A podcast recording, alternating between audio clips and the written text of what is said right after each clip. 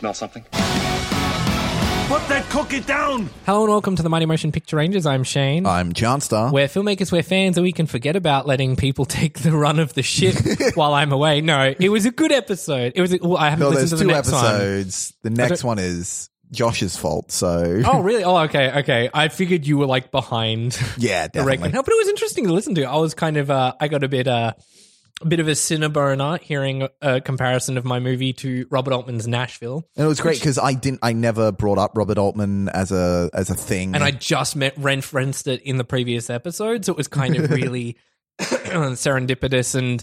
I was, I was, I was, I was, I was happy. I, I do agree though. I'm really happy that the one complaint that the guest had was like that sequence that's too long because I believe even in the commentary I say I think it goes Yeah. on too long and it's about double the length it should be. Yeah. And so I'm, I'm like really happy. I'm like that. I, I can, I know I've identified the thing Mm-hmm. wrong with it. I actually heard a thing on a podcast where it's if you know things that are wrong with like if you know your work's not up to scratch, you have to be somewhat capable because otherwise you wouldn't know what's wrong with your Yeah, work. absolutely. And I was like, oh, okay. the first step is admitting you've got a problem. Yes, yes. um, Josh is away this week. He Was murdered on the way to the podcast. he was murdered on the way to the podcast. So uh, that's not canon. Is starting up a true crime podcast, looking at his murder as it goes on. We're doing a whole investigative thing. Um, and we'll pair it with a crossover with Murder in the Land of Oz, now available on that's not canonproductions.com. They run a um, uh, true crime podcast. So if you want to listen to that, give that a listen. Specifically, Australian true crime, uh, such true as crime. Josh's death. such as Josh's Murder. death.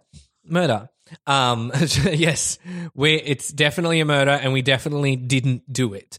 Um, Well, now they're going to be suspicious. now they're going to be suspicious. No, but because that that's they they'll be suspicious, but then they'll say, "Oh, well, no one would want you to be suspicious," so they wouldn't say that. They try not to make you suspicious. It's like a double game. It's like they know that you know that they know, so then it Of won't course. Yeah, that makes um, sense. We're talking about modern horror this week. Speaking of murder, modern horror this week. Uh, we talked. Um, we did. We touched on it in like the It trilogy, but we were definitely going to mine it for more material because the horror is such The a- horror genre is just massive, and It's there's so massive. Um, so many subgenres. Yeah, yeah. Um, but as always, we talk. We start by asking. We talk by asking. We start by asking. Uh, what have you been watching? And Yeah, Shane, uh, what have you been watching? ah, nice segue. We totally weren't gesturing to each other. There. Yeah. What have I been watching? I've watched a shit ton because I had two weeks off. So uh, we'll start with I saw a movie on Netflix, a Netflix original movie called Alex Strangelove. yes. Yeah, I haven't watched it yet. Uh, Uh, it's basically like budget Love Simon. that was exactly what I thought when I saw the trailer. It's a little more. I think they've tried to go for a little more stylized. They've got like weird animated things that come into it, and some whip camera. They've tried to do some clever camera things. I think they're very limited by budget. Um, but it's an interesting. I mean, it's not. Uh, Can I ask if I haven't seen Love Simon yet and I watch this first, will I like it more or should I watch Love Simon first? You probably like it more, and then you watch Love Simon, and you go, "Oh, this is even better." I don't Okay, know. cool. It's Love Simon's less obviously stylized. I think it has a clearer visual language to it, though. Whereas Alex Strangelove is trying a lot of things, which is admirable, but it doesn't quite nail one thing specifically. I Yeah. think it has a really interesting lead performance, and they touch on like the coming out thing differently than Love Simon. The Oh, that's character good. is in a very solid place of denial, which you've seen in some things, but it's not done with this kind of light-hearted touch. Yeah. Uh, the dialogue's really great. The lead performance is really great, and the performance of the love interest is, I think, even better. A lot of people give the main guy kudos, but the the love interest is actually really, really nice and subtle. Um, it's good. It's fun. Like I, I, I laughed. I found some things relatable. There were some cool things. It's not, uh, it's not as there's not a, as much clarity as I would have liked, but budget limitations, and apparently that script's been knocking around for like seven, not to nine years or something like that before they finally is made. it the sequel to Stanley Kubrick's Doctor Strangelove? Yes. Oh, okay, Yes. cool. So I should watch that first so Uh, I really get an understanding of this yeah, world. Yeah. Brilliant. Um, so I watched that. I rewatched Jurassic Park in the lead up to Jurassic World, which I'll talk about next week. Um, Jurassic Park is an utter classic, although the visual effects kind of dated a little bit. I was What? watching it on Blu-ray. Whoa, whoa, whoa, really? And I started to notice some things with the brachiosaur at the beginning. I Yeah. started to pick up on some things, but what's clever and the genius of that movie is that there's so much live action stuff there. There's only like what a total of like seven minutes of digital Yeah. dinosaurs in total. So like when the T Rex comes in, that giant head, that's an animatronic. Yeah. and it's only really like when it first sort of screams in the thing or when it's chasing the car. They're the only two real CGI moments.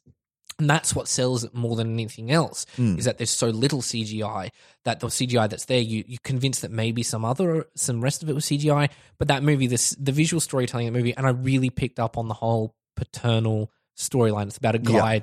Admitting, like learning to try and be a better be a Which- person who wants to be a father. Is very much Steven Spielberg. Uh, Steven Spielberg's like the absent father, and then he, Yeah. he's doing that at the This same was- time he did Schindler's List. Oh, And so he okay. was maturing. This is his maturing as a Yeah. filmmaker. So it's kind of that. It's Jurassic Park is a really great bridge between serious Spielberg and childish Spielberg. I say childish in the best possible way. yeah, of course. Um, I mean, that's an absolute, absolute classic movie.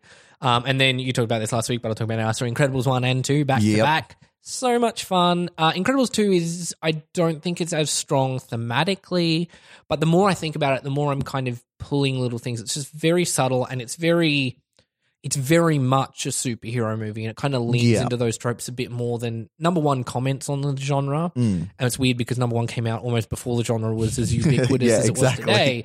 But number two is, I think, a lot better and visually a lot better than a lot of people give it credit I've for. actually heard a lot of uh, flack for the second one in the sense that because the first one was so self aware and so meta with the superhero genre, and now the superhero genre is so prevalent, it's kind of underwhelming that Incredibles 2 is more of a superhero think, film. I think, though, it's comment like the fact that Elastigirl takes center stage. I think Yep. is something that a lot of people people are commenting on it, but they're saying, "Oh yeah, it's a superhero movie with a female lead." Marvel, you know, pick up the game. but at the same token, I think they're doing a lot more commenting in that. yeah. then I think people realize it's just very subtle. Although I realize, like, I think I pointed this. Did I point this out to you? Like the villain, her name is uh, Evelyn Deavor. It's Evil Endeavor. Like that's how on the nose. That's how on the nose the movie actually is.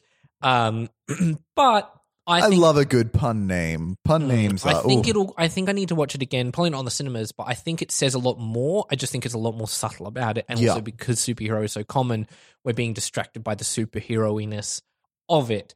Um, you know, the screenslaver I think is a, is a really great villain too. Yeah. very, very on point. but um, and so uh, next thing I'm watching is Sense8. I You watch the uh, finale or are you rewatching no, no, no. So I back when it first came out, I watched season one, loved it.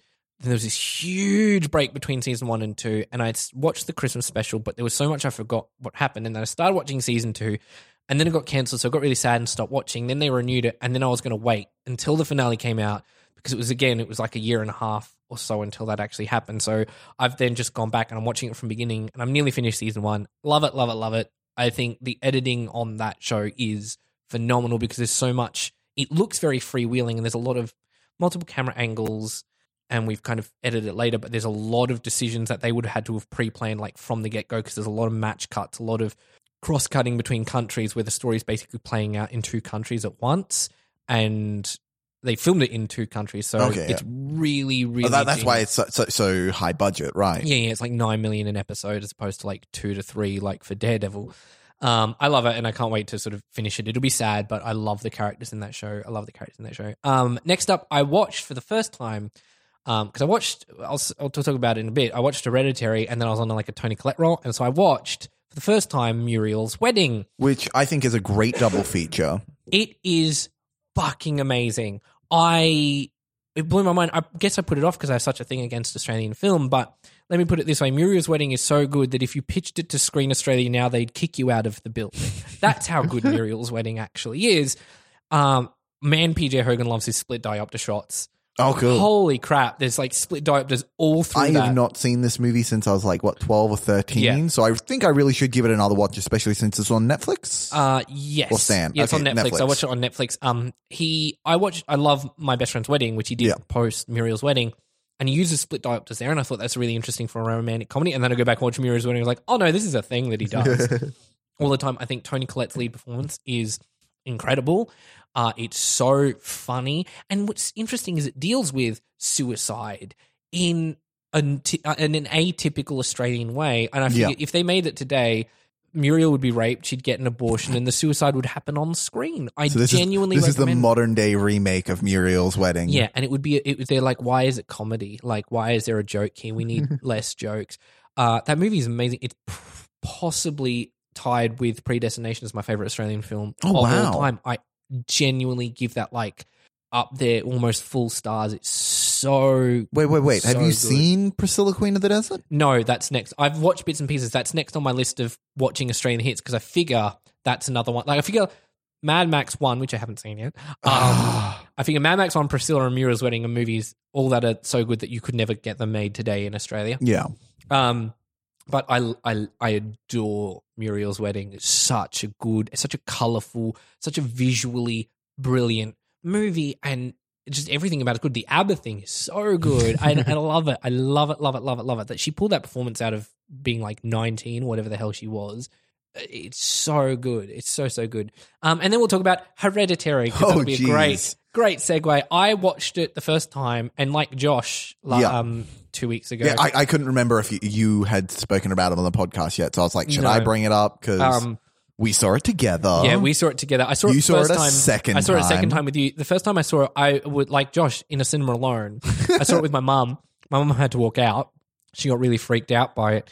Um, and Oh, I can totally see why now. Yep. Okay. well, during the seance scene, she doesn't do well Yeah. with seance stuff, and I was kind of like living for it. And I love the sound design. It's so the sound design is so much more effective. that sound alone. design is, is- oh man that, that's the thing with horror sound design is key and, and it's usually a thing that people don't notice but when you do start taking notice of it it's something that just brings the whole film together and fucking hereditary Mm. jesus the sound design in that is flawless Um, It's- and ah. it's it is, and I think it's even more. Watching it a second time, I was picking up on so many little things that they were doing that was just Mm.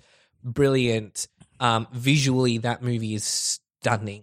It's a Every film- shot is there. I- it, it's something I always bring up how I watch shitty films so I can not analyze. But this is a movie that I feel like it is so good that I can enjoy it, but at the same time, I can't not analyze it. Everything I that's going in frame is just so perfectly chosen and every decision is purposeful. It's, it's, ah, I think to me, uh, like, I mean, that might be a whole podcast episode talking about how to watch movies because a lot of people say, "Oh, doesn't that ruin movies?" And it's like, no, no, no, because when you see a good one, and when you see like a phenomenal one, you Yeah. almost forget yeah, that ab- you make films. absolutely. Um, and to me, it's not like it's not oh, you're seeing behind the curtain and it's just a frumpy old man who's pretending to be a wizard. You're seeing Mm. behind the curtain, you're seeing this wonderful like clock with precision clockwork that most audiences aren't privy to. I like it's like magic tricks. Like when you see a really good magic trick and it makes you go, "How the fuck?" Like if you know, like I'm Mm. full confession, a bit of a card magic nerd, and a lot of people say, like, once you know about like twenty percent of moves, you can kind of guess hundred percent of magic tricks. And so when you see it done really well, yes, you know how it's done, but you're like, God, that was good. Like why you Penn have and a, Teller is such a great show. you have a really great understanding of just how much work went into it. You're not Yeah. you're not seeing the the surface level stuff, and you can enjoy it at the surface level. I think I enjoy stuff more when I can see the the work that went into it, especially when you understand how hard it is to get a camera to do that move, how Hmm. Yeah. much work and time went into just making that one moment. See, for me, it, it's it sometimes ruins it depending on the film. Hereditary, uh, Hereditary is like Raw in the sense that I was analyzing it and it just made me love it more. Whereas something like Alien Covenant, because it is technically should be good and I can see all the good things working, competent. and because it's not working, but I can see how it would work, it makes me hate it even more. Yeah, yeah. That- um, that's Uh, but Hereditary is, I think, it's my second viewing confirmed as my favorite movie of the year to date. awesome. Um, up there with Love Simon and A Quiet Place. I think it's better because Great so combo. much more of it is um, uh, intricate. I think it, more than Love Simon and A Quiet Place. I love A Quiet Place. I adore A Quiet Place. But the first twenty minutes don't quite. There's a little bit of unsureness about the Yeah. camera work. It's an excellent movie, and you need to see it. I will But, get around to it. Um, uh, I think Hereditary is from the get go, from that opening shot. You Yeah. you will know you're in the filmmaker's hands, who knows exactly what the fuck he's doing. hmm Um, and, and it's it's not Ari, it's Ari Aster. That's because you you guys were trying to pronounce it on the podcast. It's Ari Aster, which is a bit weird. He's, um, and he's made like in my defense, it was Josh trying to pronounce it. um, he But I would have The guy's made like a, the guy's famous made these really controversial short films. He made one called The Strange Thing About the Johnsons, and it's about a family where the son is raping the father. It's like a real, and it's like a black family, and it's just it, it made waves at festivals because everyone's like, "What the fuck is going?" on? Like they're Whoa. uncomfortable as hell. and that's what's great about I think Hereditary. It just it the tonal control on that movie is exquisite, and I think it's so much better than even people who like it give it credit for. Yeah.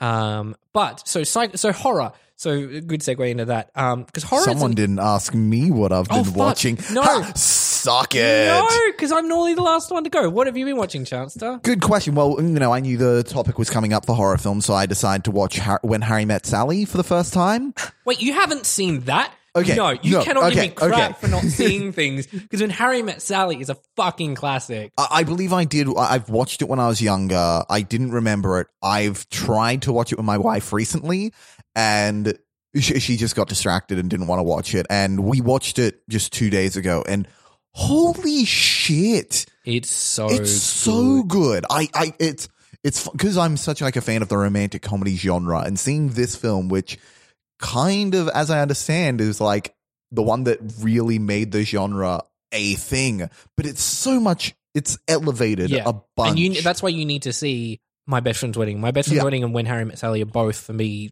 peak rom com. Mm. Peak rom com. Uh, I, I will say, uh, about halfway through the movie, I really started getting worried. I'm like, oh no, are they are they not going to get together? No, no.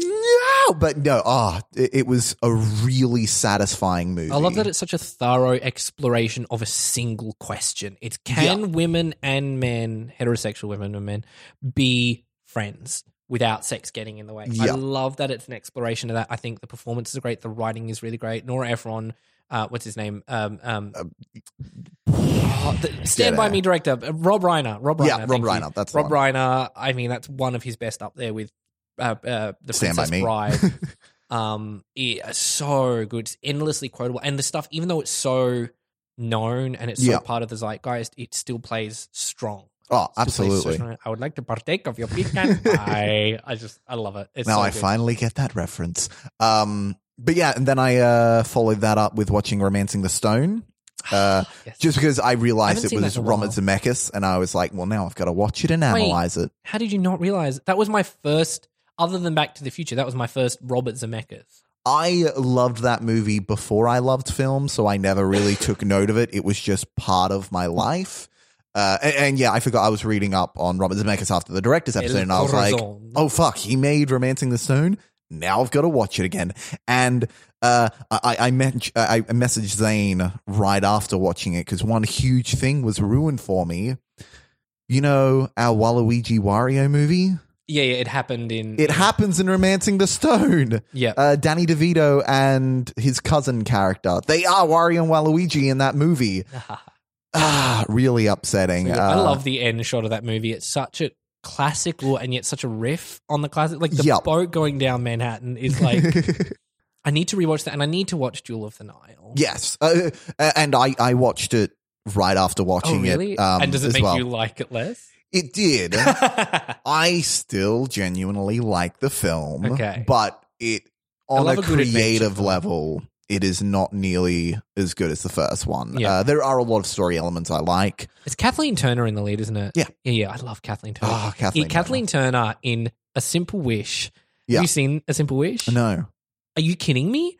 So this was like the follow up to the girl from Matilda, and she Yeah. did this follow up where she's like, she gets a fairy godmother. Fairy godmother is played by Martin Short. Oh, okay. Now it's ringing a bell. Yeah. And, um, and Kathleen Turner's the evil witch, and it is a classic. It is a '90s classic. I feel like I have watched it when I was younger because the the Martin Short as the fairy godmother. It's NAFTA, the National American Fairy Godmothers Association. Like, no, do you? And she makes a simple wish, and like dad turns into a statue, and so she has to undo it in time, and the wand gets broken, and there's this sh sh sh sh sh sh boom. Do you not? Oh my I god! You next time you're over at my house, we are watching this movie. I am totally okay with that. I quote Martin Short is endlessly quotable in that movie. Um, and then finally, uh, I watched Hereditary with you. Now we can get on with the subject with an excellent segue. So horror. So cycles of horror. So because horror is one of those genres, it's been there almost since the beginning of cinema. It Yeah. really has because it's dealing with the fantastic. It's dealing with fear, which is such a primal emotion. Um, and a lot of people have kind of uh, realized that it kind of runs in cycles. Did you have anything on this talking point, or do you want me to just? Uh, you you you go ahead. Okay, so so it runs in cycles, and there's a lot of actual academic essays and things about the cycles of horror. Um, and so I thought we'd talk a little bit about the history, the cycles of horror, and then what cycle we're in now. So it pretty much the monster movie was kind of the first one. It was the Draculas, the Frankenstein's, the um, Wolfman, all that kind of stuff. From pretty much the nineteen, the late nineteen tens through to the nineties, Would thirties, you forties. consider German expressionism part of that or before that, like a precursor to horror? Because Well, I mean Nosferatu. yeah, Nosferatu's Um, exactly the what I'm Cabinet of Dr. of. Caligari. Yep. Uh, kind of. I Because mean- a lot of that horror from the Universal, uh, Well, Universal was peak. Universal was Yeah. kind of like the. There's usually like these cycles. They have all these different things, and then there's one in which everything is hinging on. And the Universal monster movies were the ones in which everything around Yeah. that era hinged on and riffed on. German expressionism was a little different, Mm. um, but it kind of moved. It was kind of like that for a good 20, 30 years. Other than like mainstream horror, mainstream movies that weren't horror, Yeah. um, in the 50s and the 60s, it shifted and it became sort of the red terror movies, the sci- Yes. like, you know, the the nuclear, there was all, all the Cold War. It, it Horror is such a heavily influenced by the political goings on at the time.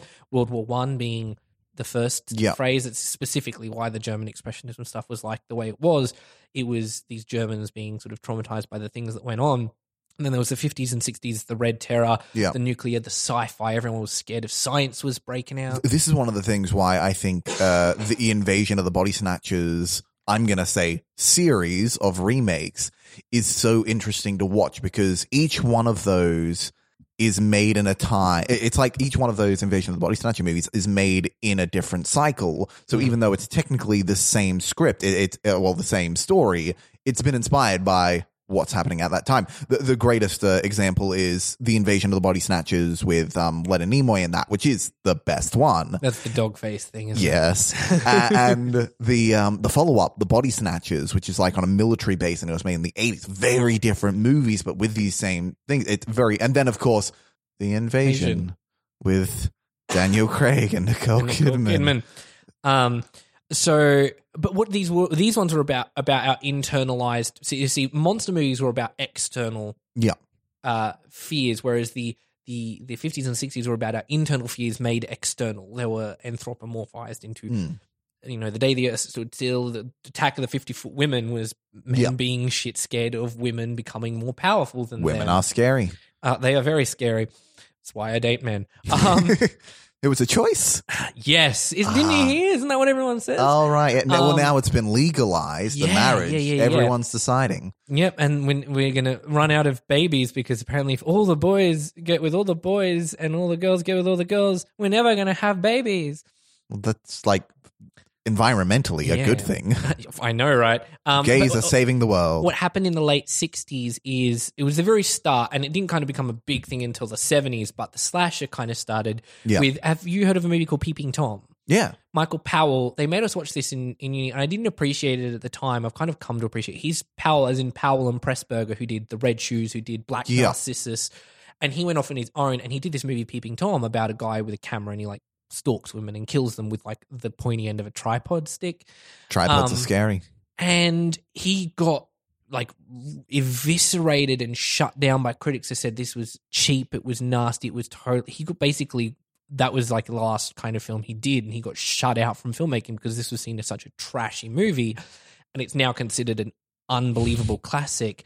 Um, and it, I believe uh, uh, Peeping Tom was before Psycho. Yeah, or I was just about to on say the same time as Psycho's Psycho. Is the one I always Psycho hear about. codified it. Psycho codified most of the horror language post it's being made. Yeah. Of course, Hitchcock is going to fucking do that. Hitchcock did that with everything, pretty much.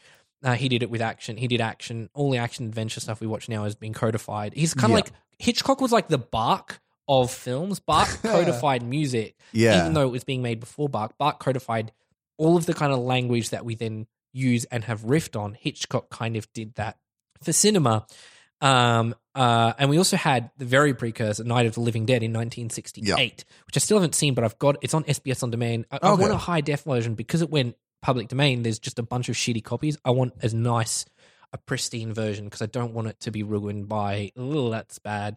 Um, in 1968, and so we got to the 70s, and Italy grabbed onto the Giallo film yes, of course. uh, which is the word for yellow, and that's like your Mario Bavas. That's your um, uh, Suspiria. yeah, I was going to say Suspiria is the one. Big one. It's not even really a Giallo film though. That's what's it? interesting. Not quite because the Giallos are very specific. It's women being hunted by a serial killer. And uh, Dario Argento did a movie called The Bird with the Crystal Plumage, which was the big his first big hit. And then he did um, a Profondo Rosso or Deep Red, which I haven't seen. Um, uh, they did a big screening of all these films at, at Goma, and I saw I saw, saw I saw the didn't you? 4K restoration of Suspiria. It's the second time seeing. I saw it in a really shitty 35 mil print. I still don't. I feel like I need to appreciate that movie more because there's a lot to love in it, but there's just so much in it that I'm like, I this sure people surely aren't watching this and saying this is a masterpiece. The moment I don't, I feel like I need to watch it maybe with people or something. Maybe you should watch it with me or something Yeah. like that. Because there's a lot, the color, the use of color in that movie is astounding. The first murder that happened in sort of essentially the prologue, stunning. But there's just a lot that is like, what the fuck is this? But it was hugely influential. And then the slasher kind of took hold. Seventies Halloween Yeah. is sort of the big one. It was an independent produced movie, and for a long time, it was the most successful movie financially speaking. Um, on the on the more prestige studio side, we had the cycle of Evil Children, which was Children of the, The Corn, Exorcist, Exorcist, the Omen, and this is in the '60s, where Yeah. the youth and the whole peace movement, and so people were very scared of youths. Uh, like the, the people with money were scared of the kids. So Yeah. you had the Exorcist, you had um, the Omen, you had which you Alice. haven't seen. I haven't seen. Uh, you have Alice, Sweet Alice, um, which is a it's a girl who walks around with a mask, who just murders people. It's a terrifying mask. Um, and then the next cycle was sort of the eighties, where the block. I mean, Jaws came in and made the blockbuster. I think Jaws is like 1976, 77. I'm not 100 percent certain on the date, but that sort of then led to the blockbuster horror movie, and you had sort of the the poltergeists of Yeah. the world.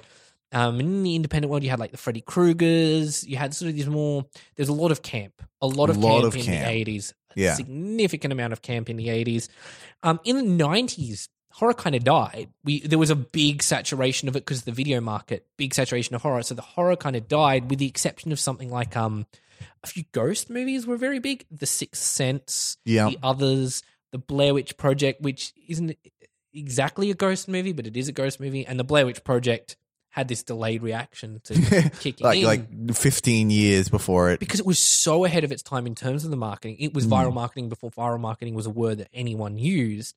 They used the internet um, and all that kind of stuff. And on Scream was obviously a big one, but it, Yeah. Scream kind of led to this satire parody of horror movies. We were so saturated with horror, we needed to comment on that. Which is interesting because it's Wes Craven who pretty much created that 80s camp style with things like Nightmare on Elm Street, coming back and going, hey, look how silly it is. Yeah, because I think he got really sick of it. Oh, he did. Um, and then what happened is that kind of died down because we got to what scary movie three or four, yeah. and everyone's like, "Done, I'm done with this sort of stuff." And so there's a movie I haven't watched this yet, but Guillermo del Toro has tweeted about it, and so it's on my pile as being sort of the first one that bucked the trend back into Real hor- horror. real. Sorry, real and serious horror. It's called a movie called Session Nine, which I haven't watched yet, but I believe it's on Netflix, Netflix or Stan or SBS on demand, something like that. When it comes to horror, there are three became, options. but then we went into the cycle of the J horror in the Yeah. 2000s. We had oh, I remember the, Ring, J horror. we had the Grudge, we had it it was just Japanese horror being completely adapted by American audiences.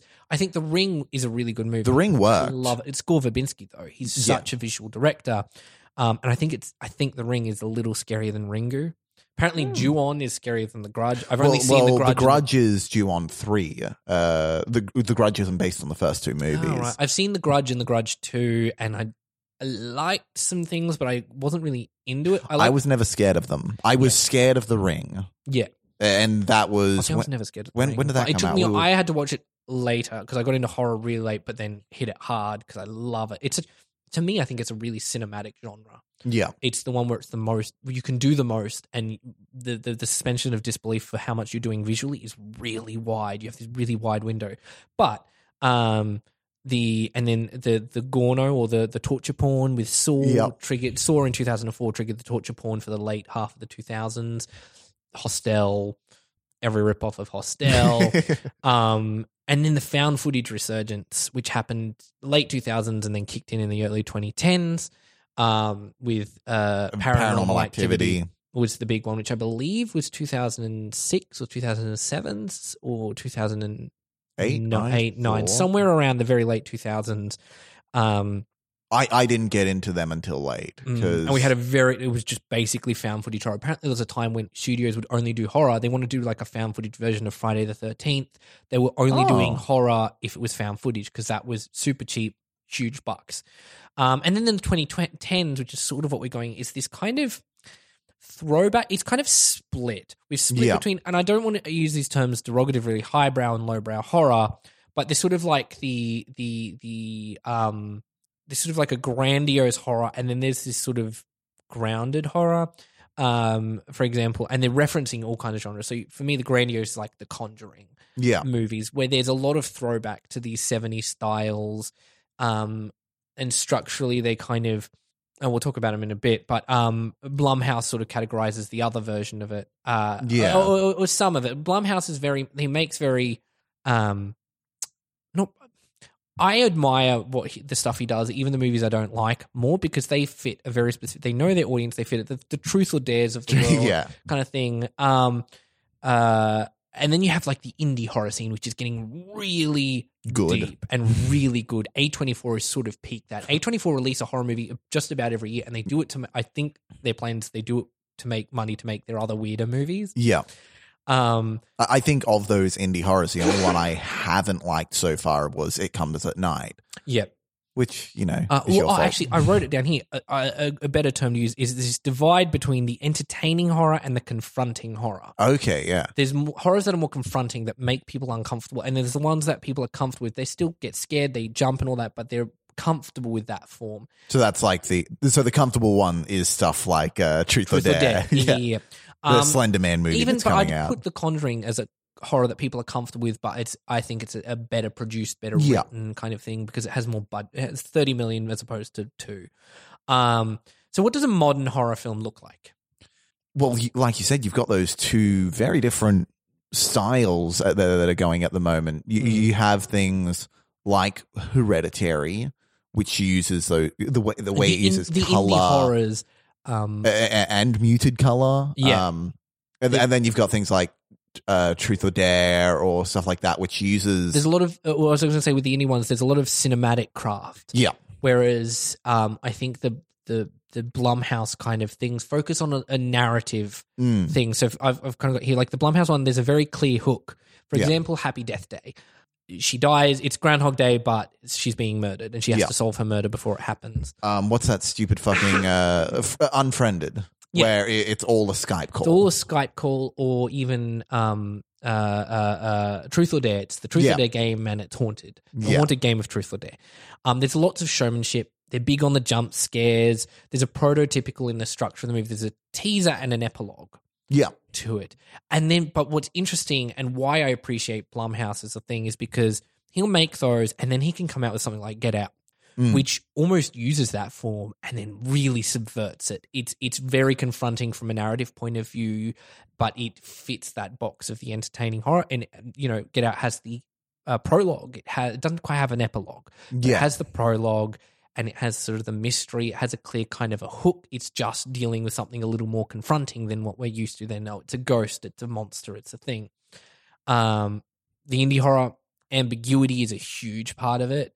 I think for Hereditary, I don't know if you were getting this, but it could all be in Toni Collette's head. I really was worried that it was going to be until the third act happened, and which is why the third act was so satisfying to me because, like, I was like, "Oh no, it's all going to be in Toni Collette's head, isn't it?" The moment, uh, I don't feel no, But you can spoil, even, but you can even buy when she it. burns the book, that was when I was like, "Oh no, it's all in her head, isn't it?" And then the son woke up, and I was like, "Oh no, no, it's gone crazy cool." Yeah, but you could also determine that as being like a fever dream hallucination kind of thing. It's the kind of horror I'm working on at the moment. Yeah, Um, it's like, and it's drawing from, and I hate just putting this out there. Roman Polanski is a fuckwit, yeah, um, rapist, dickhead, but they're pulling from Rosemary's Baby, which is very, very influential. Hmm. I saw it not that long ago, and it's that would have been a great double feature watching Rosemary's Baby in that. um, and uh, Rosemary's Baby plays as if none of the supernatural stuff is real, and it plays as if all of it's real Yeah. at the same time. And I think Hereditary works.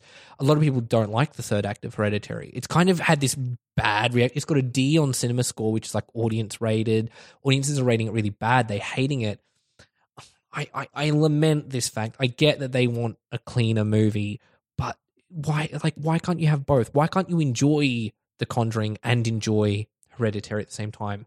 The Witch is the same. Witch is hundred percent the same thing. Audiences, I saw it in an audience, and the thing finished, and the people were like, people behind me were like, what the fuck was that?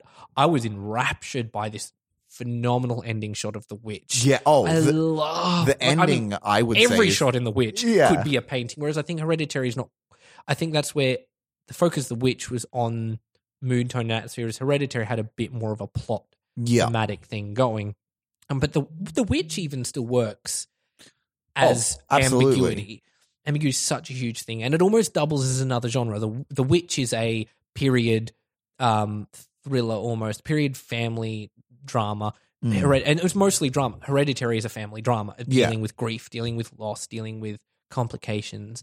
Um, and and then the studio horrors you have, there's huge production values, um, big names. Usually, you've got some Mm. well known actors, whereas these other horrors don't always. The Witch is sorry, the Hereditary is a bit of an exception. Um, and a lot of the studio ones have happy endings with like an ending gag. So um, The Conjuring has a happy ending, but then there's like the the nun appears as like a final jump scare, which is a very prototypical thing that these indie horrors don't do. Yeah.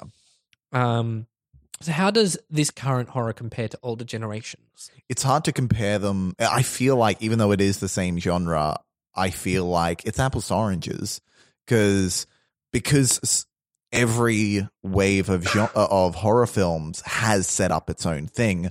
Um, uh, Halloween, Halloween, for example, I would say is one of the most flawless horror films ever. And then you have the remake of Halloween, which was Which what remake? 2000 and The the the Rob Zombie one. the Rob Zombie one. No, the next one's a sequel, even though it has the Oh, that's same right. name.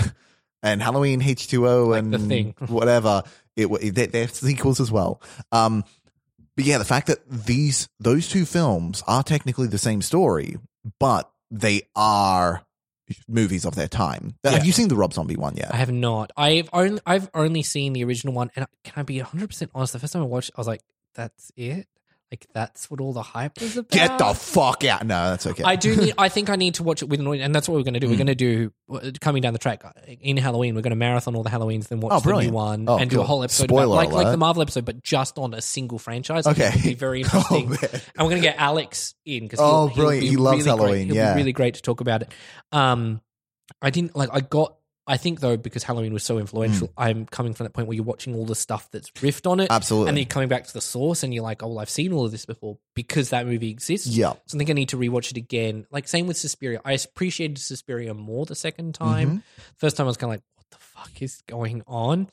Um, but I think now compared to older times, um, the genre lines are way more blurred now. Oh, they were absolutely. very, very clear almost up until the 90s. I think that Sixth Sense is kind of is it a drama is it a horror? It plays as Yep. both. Um, that but- cross of genres. yeah, yeah, yeah. Um, I think there's a lot more realism in terms of the ghost, the effects, um, the blood. yeah. I mean, blood a is a- great. the, uh, the Evil Dead remake, uh, the way they used blood in that compared to the original, and that was a budgetary thing. That was, you know, Yeah. very um, cheap but movie. even like just the color of blood used to be very, Mm, very red, especially in like the Giallo films. Yeah. It's very milky, not milky white. It's but it's very. It's not opaque. It's not.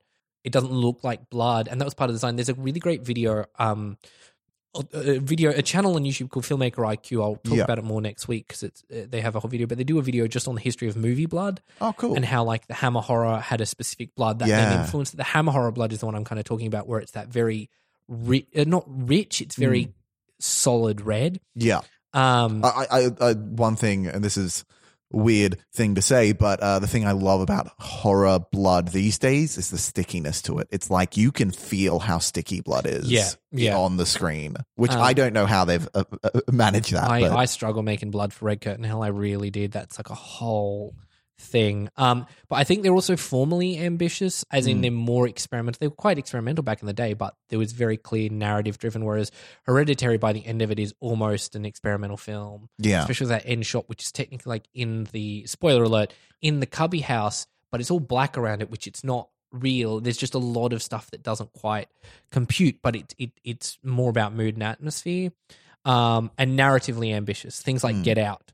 Yeah. I think we were when we did political stuff in the 60s, the 70s, and the 80s. A lot of it is metaphor, whereas Get Out is like racism is the evil. It's Yeah. very clear, and it's what I'm dealing with in my horror movie. And it's this kind of revelation that you can do it.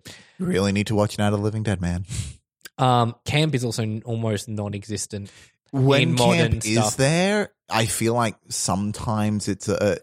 It's very, it's very. What's the word I'm looking for? Um, Yeah, I'm trying to think of the uh, word as well. Postmodern camp. yeah, Something like Drag Me to Hell. I was about to say. Sam yeah. Raimi stuff is very, very postmodern camp, Mm. and he also codified a lot of the camp stuff in the '80s anyway. So it's kind of this really cool thing. Um, but a really good way to see that is Suspiria, the original to the. Re- I don't know if you've seen the trailer for the remake Yeah. of Suspiria.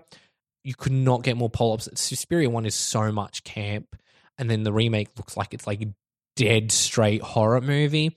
So to be really, really, in- I'm actually I don't love Luca Guadagnino as a director after the things he pulled with Call Me by Your Name, and then the news that broke out after. But um, not that he's like a rapist or anything. It's just that things that I caught on to in Call Me. I'm totally tangent.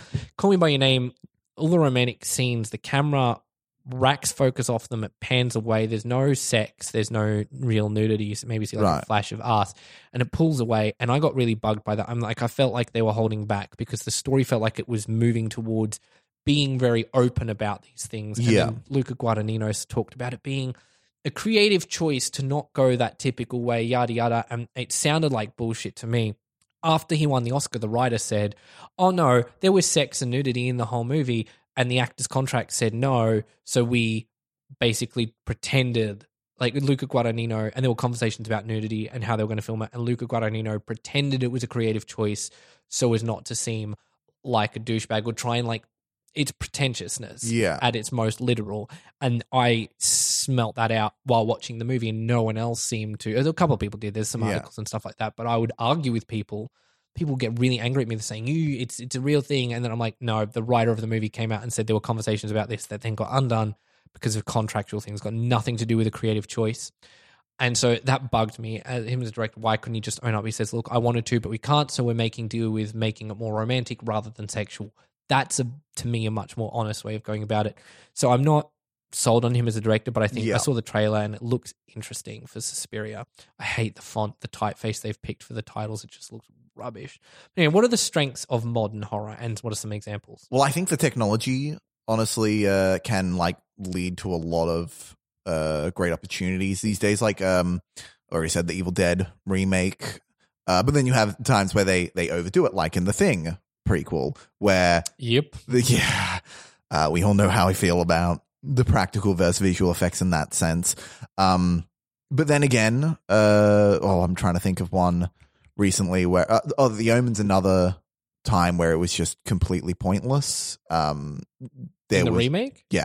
Ah, the, the- okay. you know the original is flawless. I have told you this, and you need to Tell to me that, watch but it. isn't it just like nothing? Like there's no plot to it. It's just bad. Like like bad stuff just happens around the kid. And there's a guy trying to kill him. Oh, okay, I didn't know that. Yeah, don't worry. People are trying to like kill bad kids. stuff it's happens fine. around the kid. The end. Yeah. And I was like, well, that doesn't sound very interesting. And even though we're, or, or but see, we're everyone hypes it up. Everyone hyped up The Exorcist, and I think that ruined The Exorcist for me, and so that's why I'm hesitant to watch. yeah, the Omen shit. Don't even watch it, but you should come watch it sometime. we should do a marathon. We should do we should do a horror. We should do a horror month. We should Oh. talk about the Omen one, and then we do we talk about horror franchises. We should do like Saw. We should do Omen, and we should do End on Halloween. okay, that's great. That's yeah. yeah, yeah. yeah. We'll do like uh yeah, we'll do a couple of weeks. Okay, this will be good. This will be Yeah, good. good, good. October, This is yes. this is setting up October, so we're what three months? so horror fans, two months. and if you love horror, send out and tell people that we're doing a big horror month. so. So we get more subscribers and we can beat the other podcasts on this network because I want to beat all of the other podcasts on this network. that's all we're about. We're just all about beating hundred people. percent. Um. Oh wait, we're talking about strengths, right? Yeah, strengths Yeah, okay, and cool. examples. Um. Uh, well, well, the um the the themes now I think uh can be better. See, every single strength I feel like I can think of half a, a half a dozen films recently that don't do that. Yeah, yeah, yeah. I think there, there's richer and more complex storytelling. Even really great, something great like Texas Chainsaw Massacre, Yeah. which for my money is my favorite horror movie of all time. It's uh, it's a very simple plot, and there's a Yep. lot you can draw from it. But I think we're like Hereditary is a very complex, Mm. very rich narrative and themes, and I think we were bit too scared to do even something as grand as The Exorcist and as influential as The Exorcist is quite simple. It's very Yeah. simple, whereas we're much more open to this ambiguity, which we didn't quite have. Um, I think the sources of cinematic form we're pulling from a lot more outside genres. Yeah. The drama to hereditary, you know, and that's enriching the visual language of horror, which was very codified, you know, the mirror shot, all that kind of Yeah. stuff. And now we're starting to pull from other places and it's it's letting it evolve. Whereas a lot of Mm. other genres don't like sci-fi is very hard for to get it to evolve visually from 2001 and Yeah. that's a great movie to pull from but we need to start pulling from more places otherwise the genre dies and horror is now very open to pulling from those other visual languages um, in the blumhouse case what's Mm. actually a really good strength of it just from a business standpoint is it's propping up the studios it's a whole business unto itself Yeah. um, and it can give breaks to unknown actors and unknown directors because it doesn't. Requ- it's a genre that doesn't require it. Whereas even in the past, like they wanted, you know, Ellen Burstyn, and you'd have like the kids, but then they'd be locked in the poor, poor Yeah. Reagan. I can't remember the actress's name. That's how bad it is. Uh, she's locked into that the rest of her life. Whereas now it's giving people a jumping off point more so than before. These are much better strengths than my strengths. I didn't even think of like Yeah. Um. What are the weaknesses and the examples of the Uh, modern horror? the fact that there are so many strengths when you don't live up to those strengths. Yeah, uh, there's a lot of stinkers. Yeah. Because there's more being made. There's a lot more crap being made. Mm. Um, quite a few. However, I I accept the existence of the truth or dares because it means we get Get Out, Yeah. and Get Out is such an. I think Get Out is going to influence so much. It's already influenced me. Literally, the horror script I'm writing was spurred on by seeing Get Out. Yeah. Um, and if we have to have truth or dare in order to get Get Out, that is a price I am more than happy to pay because truth or dare makes some money. It makes it keeps Yeah. people employed. It's like it's it's the it's it's a job for people, and it's great. Um, I think uh, some weaknesses. Have you got some Uh, weaknesses? the the remake, the remake problem, which I- franchise heavy. yeah, I I think remakes can be great. Invasion of the Body Snatchers is a great example of remakes being different. then the invasion is an example of being. Then the invasion, yeah, is an example of being shit. Um, uh, but yeah, well, even like a franchise heavy franchise problem because I feel like horror franchises never become scary. They always Mm. fall apart. Um, I think they can. It can often kill. Like if there's a really great first movie, and then it can kill subsequent ones. Like I really hope they don't do a sequel to Get Out. Get Out needs to stand on its own. I can't imagine how they'd do a sequel they to do it. something but- else about probably with like a female in the lead and similar kind of thing. It'll be someone from the same, Oh, so they'll hostile it. yeah, something like that. Um, I think another problem is the indie horrors can get too cerebral Yeah. and too all about the tone that they forget to tell a story like it, it comes at tonight. Yeah. which is all mood and tone and atmosphere without any substance to it. And then that kind of falls flat. I think It Comes at Night is what people are complaining about. Hereditary. Yeah. Hereditary is a much stronger movie. The Witch is much I feel like movie. not enough people saw it comes at night for people to complain about it. Yeah, yeah. Um, I think I think the sort of the franchise everything, and we did this in the eighties too. The franchise leaning Yeah. the franchise happened. oh, absolutely. In the 80s. Uh, Nightmare on Elm Street is the perfect example. Friday the 13th. Yeah, Friday the 13th. Oh, Leprechaun. Ha- Halloween. hey, Um, Hallow- Leprechaun's perfect. Fuck Leprechaun off. in space. It is the best. No, actually, Uh, four is the only Leprechaun movie I haven't in seen. the hood, and then back to the hood. yeah, they went to the hood twice, man. It's great. Five and six. Perfect movies. Um, but it can also kind of save a franchise. I think Annabelle and Ouija, the first of both those movies are awful, and the sequels are actually really good. Ouija 2 Origin of Evil, I've talked about on the podcast before. It's a really great movie. Annabelle Creation is a really great movie, and the first Ouija is terrible. The first Annabelle is awful, and they even have good actors like Alfred Woodward. Um, so horror and the audience, because this is kind of horror's relationship with the audience. I think one of the known facts with these cycles, teenagers are always at the front center. Young people make up the bulk of this audience, the 18 to 25s. who It's like a, it's horror. It's this it's this edginess thing. I think good movies, good audiences can make a horror movie, and they can also break it. We've Oh, yeah. talked about it. Uh, Paranormal Activity. I saw Paranormal Activity 3. It was the first one I watched. Wait, no, 3? Was that the one in the 70s? I I, th- I think I watched idea. two first then. So Paranormal Activity 2 I saw in uh, in the cinemas. Paranormal with, uh, Activity Two is the security footage. Yeah. Okay, yeah. So 2 was the first one I watched, and I saw that in a packed cinema, and that was one of the most fun movies I had seen in a long time. See, Paranormal Activity One, I saw with a packed cinema, but it was all terrible children who would The girls in front of me were talk with just they went there because oh it's scary movie. And they were jumping at every little thing, and then the guys behind me were like the mature, like the, the ones who are only like a couple of years old. And they're like, "Shut the fuck up! It's not that fucking scary." Oh, so God. it ruined what would have been a really great movie for me. Uh, Um, that being said, I think watching them alone, things like Hereditary. mm, Oh God, fun. the the amount of because uh, because my wife doesn't like horror, I usually have to watch it when she's out of the house or something, or when she's asleep. So I'm usually watching them alone. Ooh, See, I watched times. The Exorcist alone on a stormy dark night. Did nothing for me. I was that's what part of this point. I watched in perfect circumstances. Yeah. just didn't play. Wait, I are we think I need saying to the watch best audience for horror films is not an audience? Oh well, that's how I saw Hereditary. It scared the crap out of me. It depends. It depends. It has to be a good, willing audience to sit down and shut up and enjoy the mood, True. which is very, very rare. Especially when you're getting stuff like The Witch and Hereditary, which people. Are, my audience for The Witch wasn't great. They weren't terrible, but they weren't mm. great. They were kind of talking. I shushed them. I don't think we could watch um things. Like, I don't think I could watch things like uh. oh, what's that shitty one we kept on to Truth or Dare or something in a cinema Yeah. because I feel like that audience would be annoying. Yeah, I watched The Conjuring with a great audience. Conjuring Two. I really want to watch The Texas Chainsaw Massacre with an audience. I think Oh, yeah. that would really change the concept of that. Um, with uh, uh, horror is a much more tangible dance with the audience. I think Mm. it's kind of like comedy. People often say comedy and horror are such close genres because you can tell if you're not doing a good horror. You can tell if you're not doing comedy. People aren't laughing in the comedy. And it's not about being scared and screams in a horror, especially with Yeah. something like Hereditary or The Witch.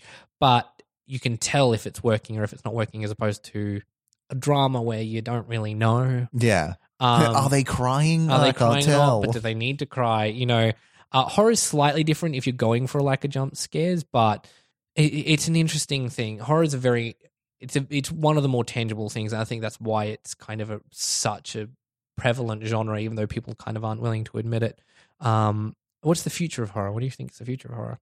Oh fuck! I've got no idea. I, I can never guess. I could never guess when Saw was happening that we'd be watching Hereditary in ten years' time. Yeah, this I- is true. Fourteen years' time. I think though you can kind of see cycles, and I think we're maybe at the end of the the heavy franchise stuff, with the Yeah. exception of the Conjuring thing, which is almost a cinematic universe rather Yeah. than a franchise. In that it's more Marvel than it is um, uh, uh, Mission Impossible. yeah, Um, and I think something like A Quiet Place, I being such a huge success, I think we're going to see a lot of standalone. standalone Cool. original stuff, which I am so keen for. We seriously need an injection of that Mm. because it was such a hit. People are like, oh, ori- uh, did you see the studio that's like, oh, we're going to focus on original ideas because they're good. I'm like, no shit. Well, we haven't been saying that for years or anything. Um, which I think is, I think I'm hopeful. I'm really hopeful, and I'm hopeful for like that original thing and like the hereditary, the formally ambitious things to meet in the middle, and we get something really cool. yeah, Um, I'm down for whatever Jordan Peele does next. He's got it's called Us is the new one. It's got Lupita Nyong'o in it, and it's a horror thriller. With, but I'm just down. I'm down. I'm down for more original stuff. I'm hopeful. I'm very hopeful as opposed to something like the superhero genre where I'm Mm. not less than hopeful. yeah, I'm very hopeful. So we'll do our top five now. yeah. Cool. I've got top five horror films made after 2005.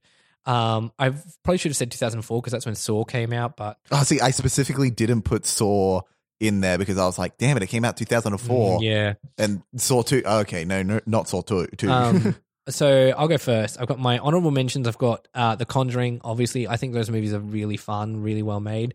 And then I've basically got the entire filmography of Mike Flanagan, okay, yeah. um, Ouija, Origin of Evil, Hush, Oculus, Before I Wake, Gerald's Game. Um, find Before I Wake is on Netflix. Find it and watch his stuff. Everything he does is pretty exceptional. I'm not like I didn't love his first film, but he made that on such limitations. I can't fault him for it because I've made a film with low budget limitations and it's hard. Um, although Doug Jones cameo, Doug Jones kind of works with Mike Flanagan a lot. oh, he does? Um, he appears in his first one. I'm Well, I'm sure. in. he plays a lot of monsters and creatures You- and things. You've got me sold. You know Yeah. how I feel about Um, Doug Jones. I've got The Witch, which I love. I love Lights Out, which I think is kind of that classic. I still haven't watched Lights Out. I, I've It's seen good. the I've got it on short. Blu-ray now. I can oh, brilliant. I can lend you my Blu-ray. Um, I've got an Iranian film called Under the Shadow, which is a really good example of classic horror things dealing with thematically strong ideas and Mm. it's female lead. It's a, it's on Netflix. I believe they bill it as a Netflix original now.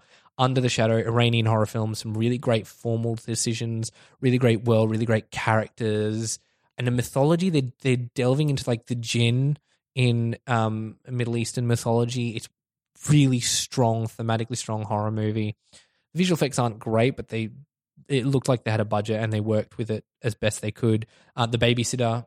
Yep. Um, oh, I didn't think to add that. That's I now in my honorable that. mentions. Um, and I've got Hereditary and It Follows. I as my honorable mentions, I think they'll be higher up, but I need to be a little have a little more distance to see where they sit with me for it. Fair enough. I do love Hereditary a lot. I just thought I'd do there. And then because I wanted some stuff in the, my top five that aren't typically there. so my number five is a movie called The Skeleton Key, 2005. Brilliant, brilliant, underwatched, underrated movie. Most people haven't seen it because they're like, oh, Kate Hudson in a horror movie, she does exceptionally well. It's dealing with a really great mythology with hoodoo, with um, New Orleans culture. It's brilliant, brilliant movie. More people need to watch it. It's such a good movie. Cannot recommend it enough. The Skeleton Key. It's really great. Um, I got Get Out. I think Get Out is gonna. It's like a Mad Max of horror movies. It's gonna shape so much of what we see coming forward.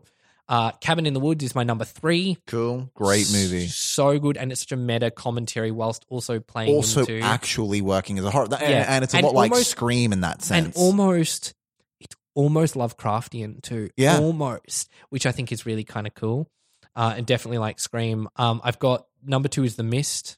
I think there's one of the most nihilistic, Mm-hmm. hard hitting horrors. when was that? Two thousand six, Six, two thousand and seven, during the Bush presidency. I know that much because it's about Bush. Okay. Um, and I love Frank Darabont as director. I think Marcia Gay Harden as a crazy religious woman is just.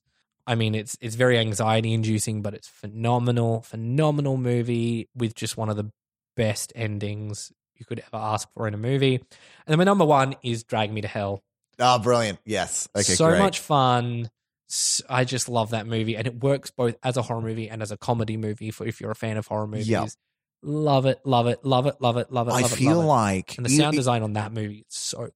even though I prefer Evil Dead, I feel like Drag Me to Hell is the epitome of Sam Raimi. Yeah, yeah, it's It- peak Sam It Raimi. Peak Sam Raimi. Um, all right, I I have Josh's top five here, which I prized out of his cold dead hands when we found his body. Um, so his honorable mentions. You use gloves though, right? We don't want to be in. in oh definitely, and then I burnt the gloves. yeah, yeah. Uh, so I've got uh, in his honorable mentions we have Red Eye. Let's just judge him for all these while it's not here. Oh, See, I, I, would feel say like Red, Red Eye's a thriller. Yeah, Red to Eye's a but thriller. It is a red. cra- you are one. wrong. Uh, he's got Raw. I like that. Yeah, absolutely. Fuck, why didn't I put that on my list? Raw's in my honorable mentions, I believe. I've got to go back and look. Uh, he's got Drag Me to Hell in his honorable mentions. Uh, Fright Night, completely agree The there. remake? Yeah. Yeah. Okay. Cool. The, the original was not made in two, past 2005. yeah, this is true. This is true. um, have, have you seen either or? I've seen the remake. Cool. I love the remake. I love the remake, and it's great isn't it because just isn't it just Rear Window but vampire? yeah, pretty much. Yeah. yeah. Well, when you put it like that, Disturbia. Uh, yeah. Oh God. Um, uh, he's got the invitation. Is that with um? That's Karen Kusama's movie. It's yeah. an interesting. I don't know if I call it a horror movie, but it does play as a horror movie. To me, it's like a weird drama thriller thing. okay. I liked it a lot. I think it does have who's its in it? flaws. Uh, pretty much no one you Oh, know. okay. It's a very relatively unknown cast. It's a good movie though. It's a very Awesome. good movie, and it's a strong, strongly directed movie. I just Yeah. didn't love the script that No, much. fair but it's on. Netflix and definitely worth watching. Okay. Cool. And Chanel might be able to handle it a bit more because it's a lot less horror, scary, supernatural. Yeah. It's, it's a to me, it's more of a thriller, but Okay. Cool. Um, then he's got REC because he hasn't seen it. He's sure it would be higher on the list. I am. Uh, the Descent, which Everyone, I own that on Blu-ray and I have yet to watch it. Everyone tells me it's amazing. uh, yeah, it's quite Neil Marshall, who Quite directed a lot of Game of Thrones episodes. Uh, he's got VHS one and two, which is an anthology Yeah. series. Um, I just don't Haven't like it because either of them. one of the movies is called VHS Viral, and that's not how VHSs work. Uh, they do not go viral. Uh, Cabin in the Woods. Yep. Um, you're next. Don't know that one. You guys. Uh, I liked it. I think it, it lost the plot towards the end, but that's um, what's his name? He's Mike. I think he's like the less impressive version of Mike Flanagan. I just cannot remember his name right now. Uh, he's an interesting director. He did the remake of Blair Witch, which I Okay. didn't love, but he Yeah. did. Uh, You're Next is really good, and then there's another movie he did that I really, really liked. Um, oh, the, uh, the, the Guest, Okay. which is a really great blend of a horror drama 80s thing. It has Oh. a brilliant score, and Dan, the guy plays the Beast Slash from Legion, he's the lead in it. Really good. The Guest is really, really, really good. Cool. Um, he's got It Follows, great Yes. movie. Hereditary, um, Hush. Yep. Oh, Hush is another a Mike Flanagan movie. Okay, That- That's like all of his film. Hush is brilliant. It is Awesome. kind of more of a thriller, but it's it, very much into the slasher home invasion movie. Brilliant movie. Brilliant. Mike Flanagan has pretty much not done a bad movie, and now he's doing The Haunting on Hill House, and I think he's Uh, going to do the. oh. And then he's also doing. He's already. I think he's already made that, and that's getting ready to be done. And now he's doing Doctor Sleep. Oh, So he's, well, he's doing Doctor yeah, Sleep. so he did Gerald's Game, and Gerald's Game was such a hit, Yeah. such a uh, such a true to the book of Yeah. Stephen King that then he got Doctor Sleep. So he's doing the sequel to The Shining. the Shining is was like- so much nothing like the book. yeah, yeah, Okay. yeah, yeah. Um, he's got The Witch. Uh, yep. Conjuring one and two. Yeah. Cool. He's got It. Get Out. Before I Wake.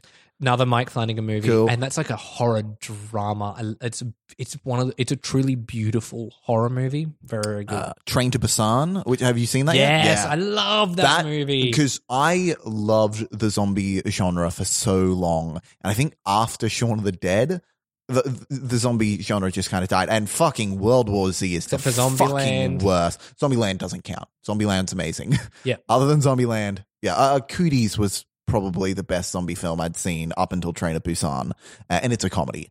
Uh, and then his number one honorable mention is The Autopsy of Jane Doe. Very. Have you seen this yet? I have It's not seen it. It's on Netflix, yeah. it's really, really atmospheric. Really great performances. Uh, They they do some really cool builds to scares. Mhm. Um, and a great mythology to it. I really like it. Cool. Top five. Uh, some of these are really obvious coming from Josh. Uh, Trick or Treat. Love it. Cool. Love Yep. it. And that's an anthology, but they're related. It's Yeah. really. Um, Insidious. Yep, I love number one. I absolutely hated number two, and number three was like all right, and then number four was kind of cool. There are four. There are four of them. Insidious: The Last Key is number four. Oh, okay. Um, I think Insidious four is the best after Insidious one. Cool. Um, Insidious two just has some lines in there like, "You be nice girls need to learn to be good." I just cacked myself in the cinema and pissed off the audience I was with. is Insidious the one written by that? Uh, Leigh Whannell and James Wan and James oh, okay, Wan it's Leigh Whannell and. James Wan. Okay, because I knew James Wan was the director. Okay, cool. Um, number three is Creep. Yeah, Not yeah, Creep yeah. two though. He hasn't got Creep two even on his honorable mentions. Okay. This is very unlike Josh. Movie. Yeah, yeah. Uh, number two is Let the Right One In. Still haven't seen it. Is that the American one or the original? uh, the American one is Let Me In. Let Me In. Okay, cool. Apparently, I, Let I Me In is still very good. Uh, is- yeah, I, I've heard. I knew that one's called "Let Me In, Let the Right," and the other one's called "Let the Right One In." I just couldn't remember. He says the director is Thomas Alfredson, and I don't know. Oh yeah, uh, uh, uh, uh, Tinker Tailor Soldier Spy. oh, Shit, I did not know he did let the right one in. Okay, and then the Snowman. Cool. Uh, which yeah, yeah, okay, yeah, right on.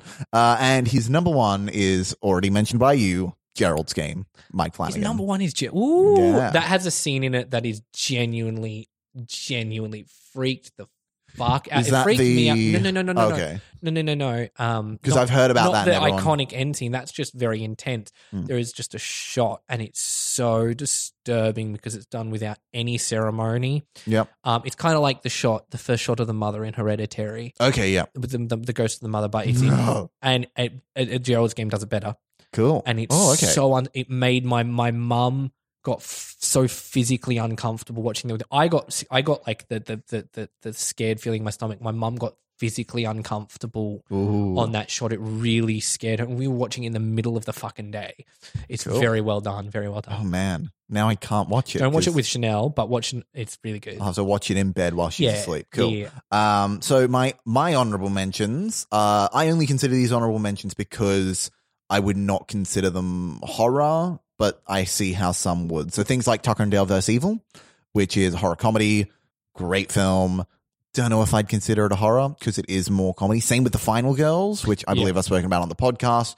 Really great deconstruction of 80s horror films, but I would never call it scary. It is Yeah. very much a fun thing. I had um uh, Cabin in the Woods in there as well. Although I completely agree, it it works as a horror and it Yeah. works as a horror and it deconstructs it as well, which makes it really good, like Scream. Uh, um, I had some more, but they're thrillers, so fuck them. Top five. Uh, my number five is the Evil Dead remake. It's Still haven't seen it. I'm still worried, but I need to. wa- Should I watch all the other Evil Deads before I then go to? Oh, yeah, maybe. I, I, I almost say that it's unrelated, even though end credits include uh, Bruce Campbell. Um, uh, no, I, I don't think you need to. Uh, I've it- only seen Evil Dead one, and it was a while ago. cool. It's pretty much one and two in one movie, But serious. but serious. Um, even though it gets very bloody at the end. Um, my number four is Hereditary. uh, yep. Uh, I'd probably be higher, but like I said, just watched it. It, It is a phenomenal I need to have time to film. let it settle to decide. Absolutely. Uh, my number three is Drag Me to Hell. Peak Sam Raimi. I mean, and have you seen the deconstruction about how Drag Me to Hell is actually about an eating Bulimia? disorder? Yeah. And oh, okay, eating and disorder. I, yeah. I was like, oh, I call bullshit. And I tried to tell other people once I saw it. I was like, I call bullshit. And every time I tell someone about it, like, I call bullshit. You watch the movie, it's there. All the horror happens around kitchen. There's the Yeah. fisting in the, In the mouth. mouth. There's the But all flying the in the mouth. has stuff to do yeah, with It's an oral fix. It's a. Uh, I, I read an essay about it. It's an oral fixation with the movie, and even the opening shot where she like looks at all the cakes in the window and she stops herself from eating the cake. I'm like, that saw me. I'm like, that doesn't suit a horror movie. That doesn't suit that. It's about bulimia. is so Yeah. good and Ah. so strong. Because you pointed it out to me, I think the f- uh, right after the first time I wa- no, not after the first time I watched it, right before I watched it again, and I watched it right after you said it, and I was like, oh shit, Yeah, yeah. And the Um, vomiting of the bugs. yeah, and all of that. yeah. Uh, my number two is It Follows. I I look at it as the perfect remake of Halloween because everything about it is so much like the original Halloween, but I think it's done better. Kind of like The Witch to Supernatural, and it's Hereditary, superna- yeah, yeah, yeah. and it's supernatural. So it, it's like Have I, I've told you about my sequel I want to do. yeah, you've told me about the sequel, yeah. Um, and my number one is Christmas 2008. Me with three friends getting any movie from the DVD store. We got Teeth. Ah, I haven't seen it yet. Oh man, I've got it on DVD. I'll lend it to you. It is it's on Netflix, too. fantastic. Oh, is it? Yeah, well, fuck Is it. it? Don't borrow my DVD. It is super fun. It's the reason I don't have sex. That and you know, it's fucking, but mainly because of teeth. It's a choice. Vaginas are scary. Um, kind of like the movie ends very camp, uh, and, and there are quite a few camp moments in it. Uh, the doctor with, the, the- with his hand in a vagina, screaming "Vagina dentata, vagina dentata." it is insanely fun, and it is a great horror film. I advise anyone. Who doesn't think vaginas are scary to watch it? And if you do think vaginas are scary, but isn't it a was- deconstruction on the panic about vaginas? yeah, yeah, it is. Oh god, just teeth, man. That's your number Teeth. one. That's my number one. Okay, well, that's interesting. Well, that's a really good place to end. And if you haven't seen any of these movies, check them out because they're really good. And a lot of Mike Flanagan stuff is on Netflix, um, like Hush, Gerald's Game. Has this and just Beyond. become the Mike Flanagan podcast? Probably has, probably has. He's a brilliant, brilliant director.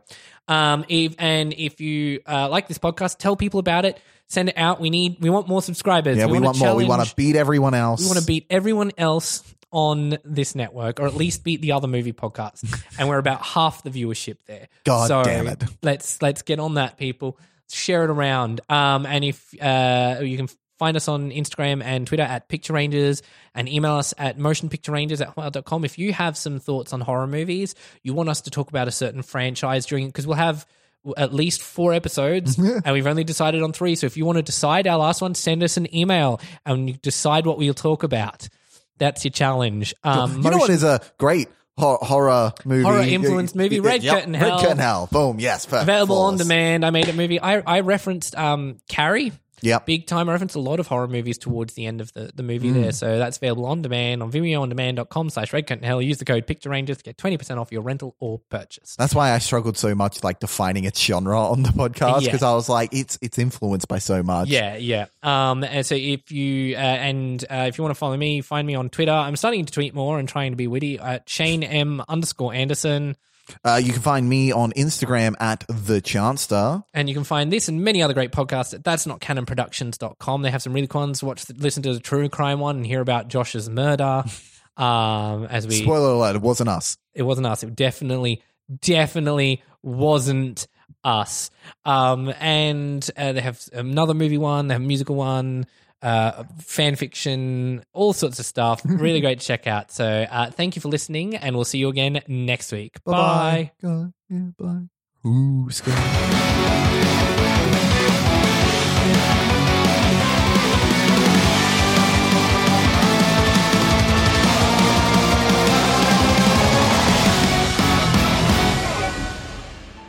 Hi there, my name's Jessica Kate, And I'm Ellen Rose, and we're the hosts of Murder in the Land of Oz. a new Australian true crime podcast. Yes, we're starting off in Brisbane, our hometown, because relatable. Relatable. We're going to be coming to you every second Monday. So give us a listen, give us a like. And a subscribe. Come and join us on our journey where we explore the depths of True Crime Australia. Oh, yeah.